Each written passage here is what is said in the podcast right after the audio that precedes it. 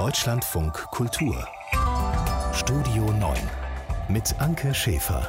Zu Gast ist die Autorin und Filmjournalistin Jenni Zylka. Guten Tag, Frau Zylka. Hallo. Haben Sie schon einen Impftermin? Ich bin schon einmal gepiekt worden sogar. Ah, wie war's? Den zweiten. Der Peak. Total toll. Kein problemlos, easy und was soll ich sagen? Ich bin total dankbar und glücklich. Ja, es gibt ja jetzt so eine FOMO, the Fear of Missing Out, dass manche denken, oh, jetzt ist für einige dann doch freigeschaltet und in Berlin sind sämtliche Termine schon vergeben für die Priorisierungsgruppe 3. Also verstehen Sie die jetzt sagen, jetzt will ich aber dabei sein? Natürlich verstehe ich die. Also das soll ja auch jeder sofort dabei sein. Und ich hätte auch noch länger gewartet. Ich bin tatsächlich vorerkrankt. Daran liegt das bei mir, aber weil ich Asthmatikerin bin. Aber natürlich verstehe ich da jeden. Da soll ja auch jeder sofort geimpft werden. Bitte. Ja. Ja, wenn man dann geimpft ist, dann kommt man eventuell in den Genuss, einiges tatsächlich wieder zu dürfen. Die Große Koalition will den Geimpften und den Genesenen ja ihre Grundrechte zurückgeben. Und ja, das könnte eventuell im Sommer ein bisschen schwierig werden hier und da. Vielleicht, wie das genau werden wird, besprechen wir gleich. Wir wollen jetzt nochmal darüber sprechen, wie das wohl im Sommer werden wird, wenn die Geimpften und die Genesenen so einiges wieder dürfen, die anderen aber noch nicht und aber noch nicht alle eben ein Impfangebot bekommen haben. Wir hören mal, bevor wir darüber sprechen, den SPD-Gesundheitsexperten Karl Lauterbach. Der sagt natürlich, Grundrechtseinschränkungen müssen direkt zurückgenommen werden. Aber das wird auch Spannungen bringen, das darf man nicht verharmlosen. Es birgt auch Gefahren, man darf es auch nicht überziehen, gar keine Frage, aber wir können einfach nicht anders vorgehen. Es muss allerdings auch darauf Wert gelegt werden, dass bestimmte Dinge nicht gehen. Was zum Beispiel nicht geht, dass beispielsweise Geschäfte oder auch Restaurants geöffnet werden, nur für diejenigen, die geimpft sind. Würden Sie ihm zustimmen, Frau Zylka? Naja, irgendwie lockt mich ja die Vorstellung, dass dann nur wir alten Kranken dann in allen Kneipen und Restaurants sitzen und die ganze Nacht ausgehen dürfen und die Jungen nicht, höhö, so wie früher. Nein, natürlich ist das, das geht natürlich nicht. Ich sehe auch, dass man kann das in dieser momentanen Situation, in der die Gesellschaft schon so gespalten ist und sich so viele Menschen ungerecht behandelt fühlen, kann man das unmöglich argumentieren oder es ist schwer zu verargumentieren, dass man da so Vorteile gibt und andere Leute darunter leiden müssen. Ja, also irgendwie funktioniert es nicht. Ich würde auch, obwohl ich selber von mir ja glaube, ich habe ja nun gut reden, weil ich bin schon geimpft, aber ich würde ja von mir hoffen, dass ich dann trotzdem sage, na und, dann warte ich halt noch und geht doch schon mal vor und geht doch schon mal aus und geht doch schon mal los irgendwie. Mhm. Aber wenn das nun mal so ist gerade, dann muss man eben darauf Rücksicht nehmen, dann bleiben wir halt alle zusammen noch ein bisschen zusammen zu Hause. Ja, ich weiß nicht, ob es tatsächlich so werden wird. Also ich bin noch nicht geimpft und habe mit einigen, die schon geimpft sind, gesprochen. Die haben dann eben eingekauft und den Impfpass vorgewiesen und sich dabei ganz schlecht gefühlt. Aber letztlich macht man es natürlich doch und das ist ja auch sozusagen verständlich. Also man ist einfach froh, seine Freiheiten wieder zu haben. Ja, aber Sie können ja auch einkaufen, da habe ich ja nun auch alles. Ich bin ja auch noch nicht so lange geimpft, also abgesehen davon muss ich auch mich immer noch, genau, das muss ich ja auch immer noch machen. Das dauert ja auch noch alles lange. Und das ist für alle unangenehm, für manche noch unangenehmer, ist ganz klar. Ich meine, wir wissen ja, dass die Gesellschaft unterschiedlich betroffen ist, haben wir ja auch schon festgestellt. Also, dass manche Menschen sowieso immer so leben, als ob Corona wäre aus Gesundheitsgründen und andere ganz anders. So, das ist halt schwierig, aber man muss jetzt da durch. Ich kann auch nicht mehr sagen als diese ganzen alten Durchhalteparolen. Muss ich da am Schopf packen. Ne? Gut, also ich meine, wir könnten nochmal auf die Zahlen gucken. Also 8% der Deutschen sind erst durchgeimpft, also nur 8%. Und 25% haben eine erste Impfung und die restlichen 67% der Bevölkerung haben einfach noch keine. Und viele davon auch tatsächlich noch gar kein Impfangebot. Und darunter sind natürlich auch viele Jugendliche, die sagen, Manometer, echt, wann darf ich wieder das tun, was ich gerne tue? Da möchte ich mal korrigieren, 28% haben schon die erste Impfung, habe ich heute gesehen. Und aber was soll man denn jetzt machen? Also es geht so schnell, wie es gerade geht. Ja? Was mich immer wundert an den Ärger verstehe ich, aber was ich nicht verstehe, ist der Anspruch. In dieser einmaligen Situation, die auf der ganzen Welt einmalig ist, wissen plötzlich alle, wie lange es normalerweise dauert, wenn man bei einer riesigen Pandemie, bei einer weltumspannenden Pandemie Impfstoffe bereitstellt. Erstaunt mich. Ich weiß nicht, wie es sonst gehen würde. Ja? Also es gibt so viele verschiedene Gründe, warum es in Ländern unterschiedlich ist, warum es in Städten und Bundesländern unterschiedlich ist. Man kann das doch nicht alles über einen Kamm scheren. Es dauert halt so lange, wie es dauert. Mhm. Also Gemach, Geduld. Mhm. Gut, würde ich mitgehen, gemacht. Geduld zu lernen ist wahrscheinlich in vielerlei Hinsicht ein ganz gutes Ziel.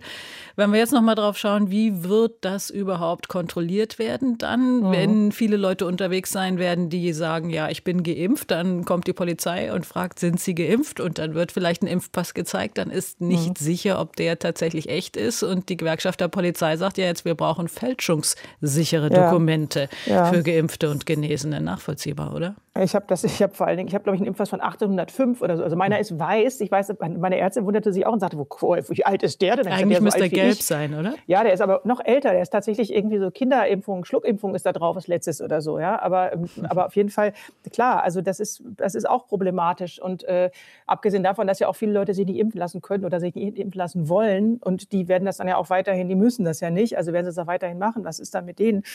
Ich weiß auch nicht. Also das ist natürlich schlau, jetzt ganz schnell einen übergreifenden Pass, fälschungssicheren Pass zu basteln. Wird ja bestimmt auch ganz schnell gehen, so wie alles hier. So. Naja, die EU hat es ja schon vor. Also ich meine, in der Planung ist es. Ja, aber das ist ja auch, in der Planung ist es, aber es wird wahrscheinlich so lange dauern, bis alle Leute ein Impfangebot haben oder geimpft sind, denke ich mal. Also man muss trotzdem mit dem Problem leben. Und ich hoffe ja auch auf die Herdenimmunität, ob nun diese neuen Mutanten da nun reinspielen oder nicht. Also ich hoffe ja, dass es dann einfach, wenn 70% geimpft sind oder 65-70, dass es dann auch für die Menschen, die noch nicht geimpft sind, weil sie nicht wollen oder können, auch nicht mehr gesundheitlich gefährlich wird. Darauf hoffe ich, ja. Ja, darauf hoffen, glaube ich, viele. Aber grundsätzlich würden Sie sagen, derjenige, der sagt, ja, ich möchte mich nicht impfen lassen, braucht natürlich auch Respekt. Von mir jetzt nicht, aber grundsätzlich schon. Mhm. Ja. Also Ich verstehe das nicht. Ich bin ja sowieso gerade als Asthmatikerin und als Mutter eines Diabetikers bin ich irgendwie großer Fan der Schulmedizin und finde alles toll, was es da an neuen aus Chemie und keine Ahnung was gewonnenen Methoden gibt. Und ich verstehe die Impfangst überhaupt nicht. Aber das mag natürlich trotzdem jeder sehen, wie er möchte. Also klar kann man da was dagegen haben. Man kann ja gegen alles was haben. Wir besprechen die Themen dieses Dienstags und ein Thema ist, dass der Mann, der die Drohschreiben geschrieben hat, mit diesen extrem volksverhetzenden, beleidigenden Inhalten mit dem Absender NSU 2.0, dass der gefasst worden ist, sehr wahrscheinlich ist er es. Noch muss man sagen, er ist natürlich der mutmaßliche Täter. In Berlin ist er nämlich bei einer Wohnungsdurchsuchung festgenommen worden, 53 Jahre alt. So hat es die Staatsanwaltschaft Frankfurt am Main und das Hessische Landeskriminalamt mitgeteilt. Er hat ja die Briefe geschrieben, unter anderem an die Kabarettistin Idil Baydar oder auch an die Janine Wissler, die heutige Linkspartei-Chefin. Und jetzt interessieren uns die Einzelheiten. Daher aus Darmstadt auch zugeschaltet unser Korrespondent Ludger Fittkau. Herr Fittkau, wie ist denn die Polizei auf die Spur dieses mutmaßlichen Täters gekommen? Man weiß noch nicht so viel. Es wird mitgeteilt, dass es sehr aufwendige und zeitintensive Ermittlungen des Landeskriminalamtes und der Staatsanwaltschaft in Frankfurt am Main gewesen seien. Hintergrund ist, dass schon sehr früh klar war, dieser Täter verschlüsselt seine Botschaften sehr gut im Internet, im Darknet.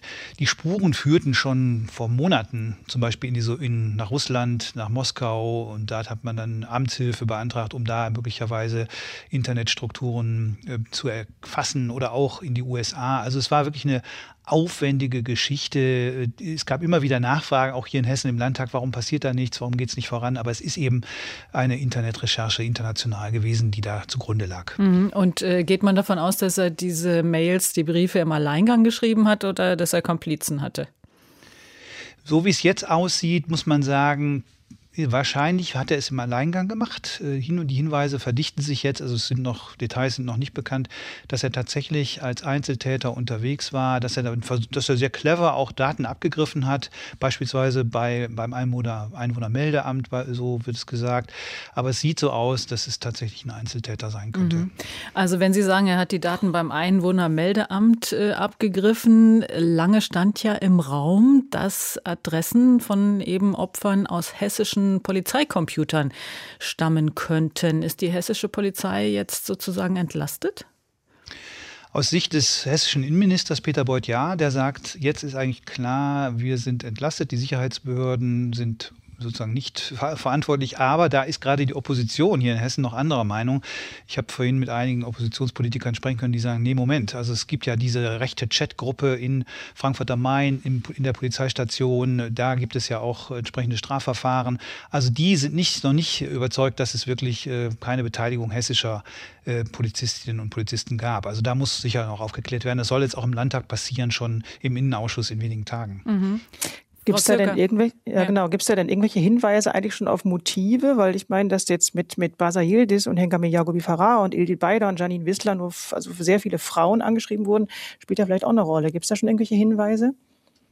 Na, da wurde ja schon länger darüber spekuliert, dass dieser Mann, das ist tatsächlich ein Mann, das war, glaube ich, auch schon vielen klar, dass der wirklich auch frauenfeindliche Motive hat. Und es ist ein arbeitsloser Rechtsextremist, der ist offenbar schon mehrfach aufgefallen. Und ich kann mir schon vorstellen, dass da einfach frauenfeindliche Motive tatsächlich eine Rolle spielen. Das zumindest sagen mir auch die Politiker im Hessischen Landtag, mit denen ich jetzt heute sprechen konnte. Also das ist schon deutlich, dass es eben auch sehr prominente Frauen waren, die da in den Fokus genommen hat. Nicht nur, das ist ja klar, es waren ja insgesamt mehr als 100 Drohschreiben, die er verschickt hat an wirklich eine Menge Leute, aber es sind doch sehr prominente Frauen, die er sehr früh auch schon in den Fokus genommen hat. Mhm. Und ich nehme an, man ist allenthalben erleichtert, dass man jetzt den mutmaßlichen Täter gefasst hat. Absolut. Also wenn man jetzt mit den Politikern und Politikerinnen hier spricht, in Hessen große Erleichterung von der Justizministerin Kühne-Hörmann bis hin zur Opposition, das ist schon so. Also alle sind ja irgendwie auch mitbedroht gewesen. Das betraf ja auch die politische Klasse hier in Hessen und weit darüber hinaus. Und wenn das jetzt so ist, dass damit dieser Täter gefasst ist, dann ist das gerade für die hessische politische Kultur ein großer Fortschritt. Mhm. Kann man verstehen, Frau Zylka, oder?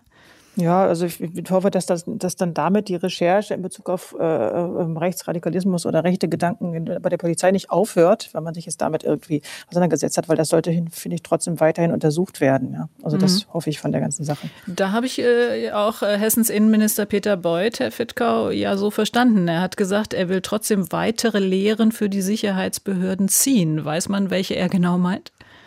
Nee, das weiß man noch nicht tatsächlich, das hat er so formuliert.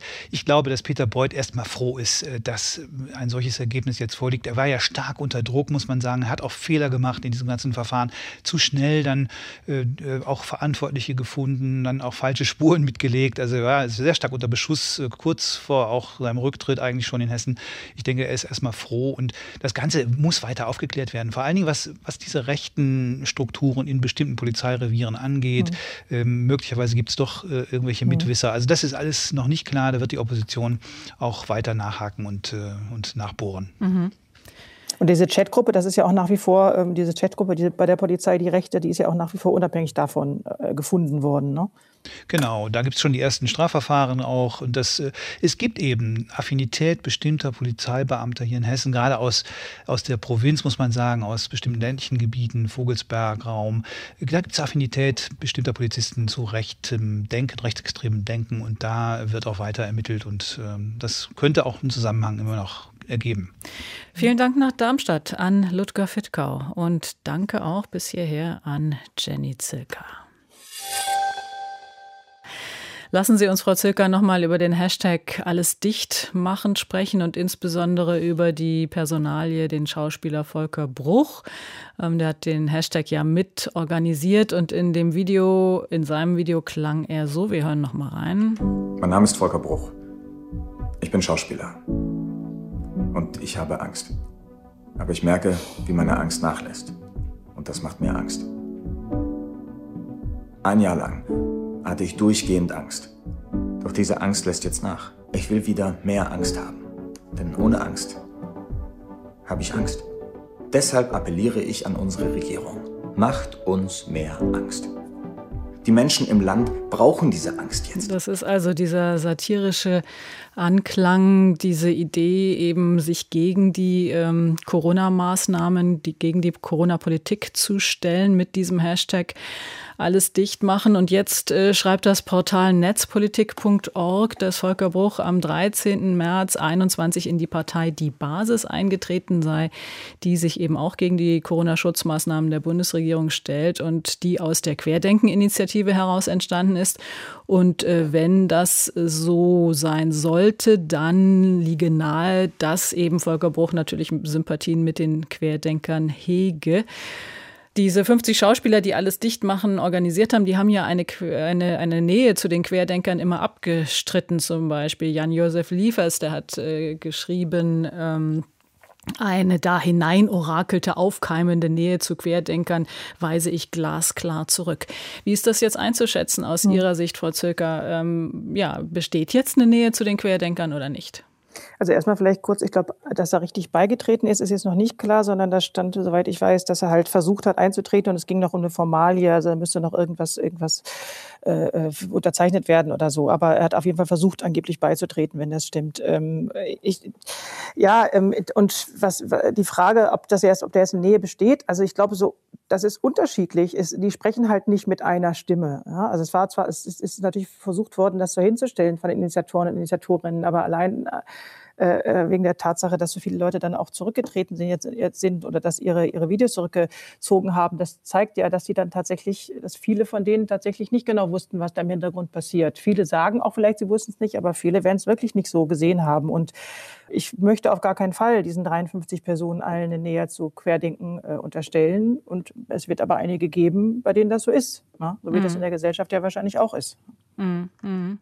Und bei Bruch ist es dann eben relativ offensichtlich. Ja. Also wir haben Volker Bruch angefragt. Wir hätten ihn natürlich gerne auch zu einem Interview eingeladen, haben bis jetzt noch keine Antwort. Mal gucken, ob wir die bekommen. Jetzt hat der Tagesspiegel ja geschrieben, dass sich in den vergangenen Tagen mehrere Schauspielerinnen zu Wort gemeldet hätten, die angefragt wurden für ihre Mitarbeit an alles dicht machen und oder ihre Videos zurückgezogen haben und die jetzt alle nicht namentlich genannt werden wollen, sagt der Tagesspiegel, die aber bestätigen, dass diese Kampagne schon seit längerer Zeit für Verwerfungen innerhalb der Filmbranche sorgt. Jetzt sind Sie ja natürlich auch eine Filmfrau. Können Sie das bestätigen?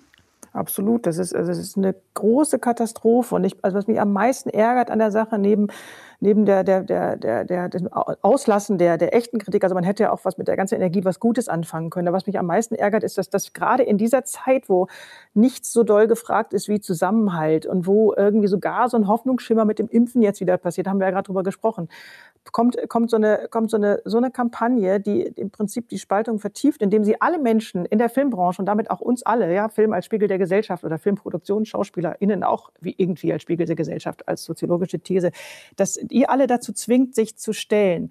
Und das ist so fatal gerade. Ich habe gerade eine Umfrage gelesen von ein paar Tagen von der Telekom, irgendwie 55.400 Leute wurden befragt, also schon valide Zahlen.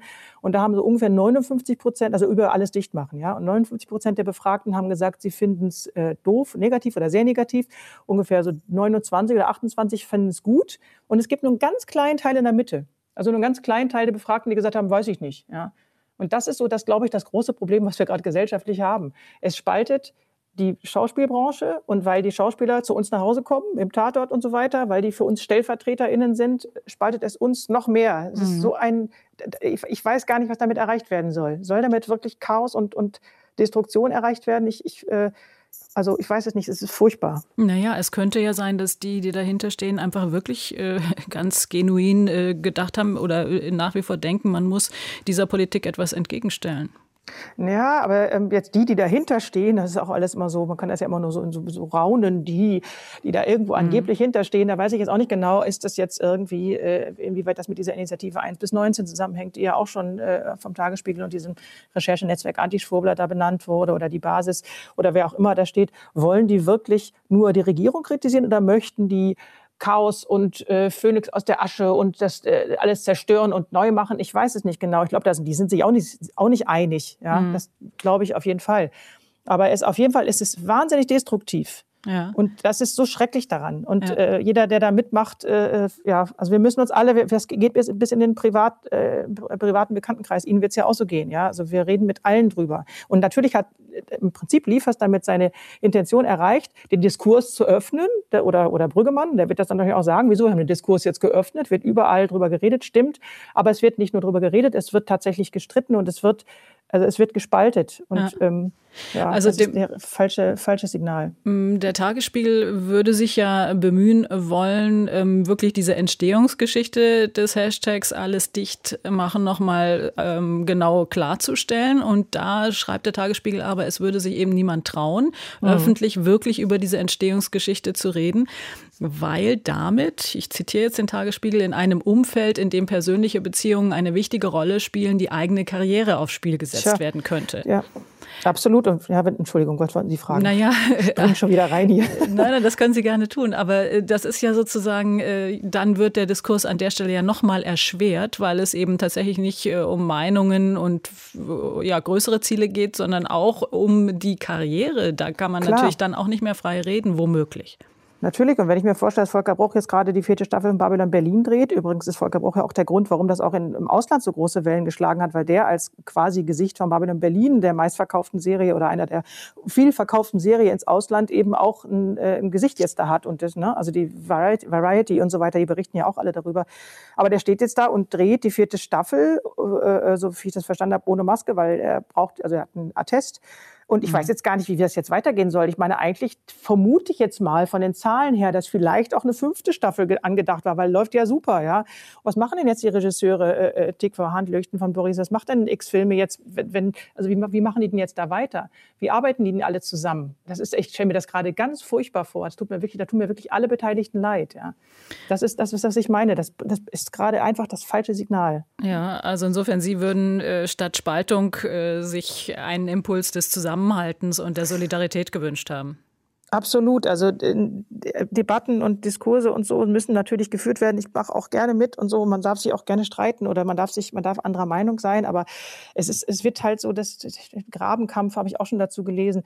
Jetzt irgendwie Regisseur Tom Bohn hat sich gerade dazu geäußert, er fühlt sich an die McCarthy-Ära, also er war auch einer von den Leuten da von der Aktion, von den UnterzeichnerInnen, fühlt sich an McCarthy erinnert. Ne? Also vergleicht das mit dieser Kommunistenverfolgung da in den USA und hat in der Berliner Zeitung wurde gefragt, wie es denn kommt, dass er 1989 gefeiert wurde und jetzt wird er ausgebuht wie Markus Wolf. Also das sind alles so Vergleiche, die so richtig wieder so wirklich richtig spalten, ja, wieder in Lager spalten, politische Lager und so. Und diese Lager sind natürlich auch irgendwie immer so ein bisschen vorhanden und das müssen nicht alle einer Meinung sein, aber eigentlich, gilt doch der alte Spruch, dass man in der Not zusammenhalten muss, oder? Das muss doch gelten. Würde ich zustimmen. In der Not sollte man zusammenhalten. Frau Zylka, Sie sind ja wirklich jemand, der unglaublich schnell sprechen kann. Können Sie auch rappen? Ich habe ja gerade schon gefreestylt, oder? Die ersten 40 Minuten. Es gibt doch bestimmt wieder böse Briefe. Das Sprechen, das reicht mir. Gut. Also, aber ich höre Rap ganz gerne. Ja? Was lieben Sie am Rap? Ich bin natürlich oldschool und habe die ganzen, das war ja eine der ersten, also für mich damals in den 80ern eine der ersten Musikarten, die auf so eine fast lyrische Art dann eine ganz andere Art von afroamerikanischer Kultur da eingebunden haben, also anders als das die schwarze Musik bislang gemacht hat und das ist sehr rhythmisch und auch sehr lustig und Gangster-Rap stehe ich nicht drauf, aber genau, ansonsten stehe ich schon auf Rap. Ja. Über den Gangster-Rap, über den wollen wir jetzt sprechen, denn leider ist im Gangster-Rap oft auch Antisemitismus zu finden und die nordrhein-westfälische Antisemitismusbeauftragte Sabine Leuthäuser-Schnarrenberger hat heute eine Studie eben genau zum Gangster-Rap vorgestellt und dem Antisemitismus, der sich da findet. Meine Kollegin Bousso Thiam ist aus dem Nachbarstudio jetzt zugeschaltet und hat die Einzelheiten. Frau Thiam, diese Fragen in der Studie lauten verschieden. Eine Frage ist, was wird denn zum Beispiel von antisemitischen Anklängen von den Jugendlichen, die das hören, verstanden? Wird es überhaupt verstanden und wenn ja, was? Ja, also zusammenfassend kann man tatsächlich sagen, nicht sehr viel. Die Studie, die wurde qualitativ und quantitativ durchgeführt. Jugendliche zwischen 12 und 24 Jahren wurden befragt. Und ja, wie ich gerade schon zu Beginn etwas salopp formuliert habe, antisemitische Themen wurden wenig erkannt. Das heißt, bestimmte antisemitische Klischees, Stereotype oder auch Verschwörungserzählungen, die mit Jüdinnen und Juden verknüpft sind, wurden in den Gesprächen selten als solche wahrgenommen. Auch antisemitische Codes wurden selten als solche verstanden. Und ich habe dann ein sehr prägnantes Beispiel. Da gab es ein Video von zwei Rappern namens Fahad und Snagger.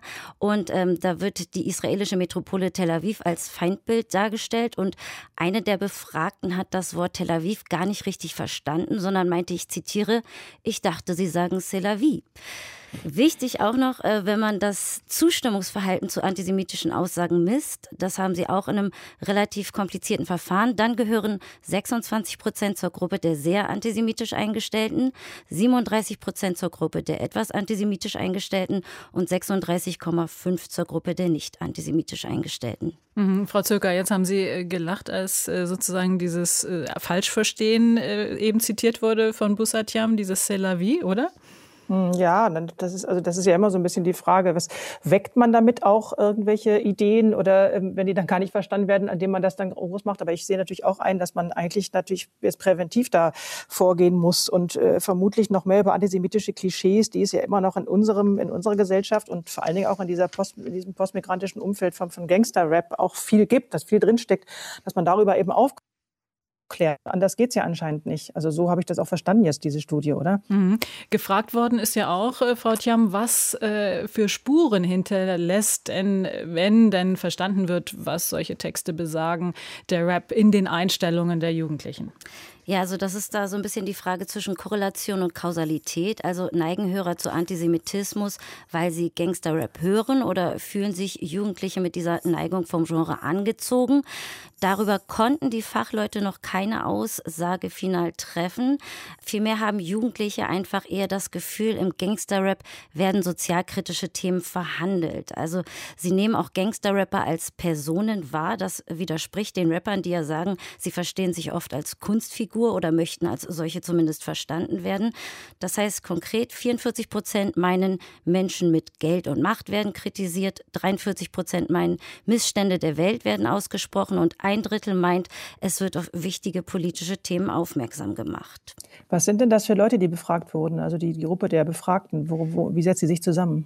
Ja, so Jugendliche zwischen 12 und 24 Jahren und dann gibt es halt verschiedene Verfahren, die sie gemacht haben.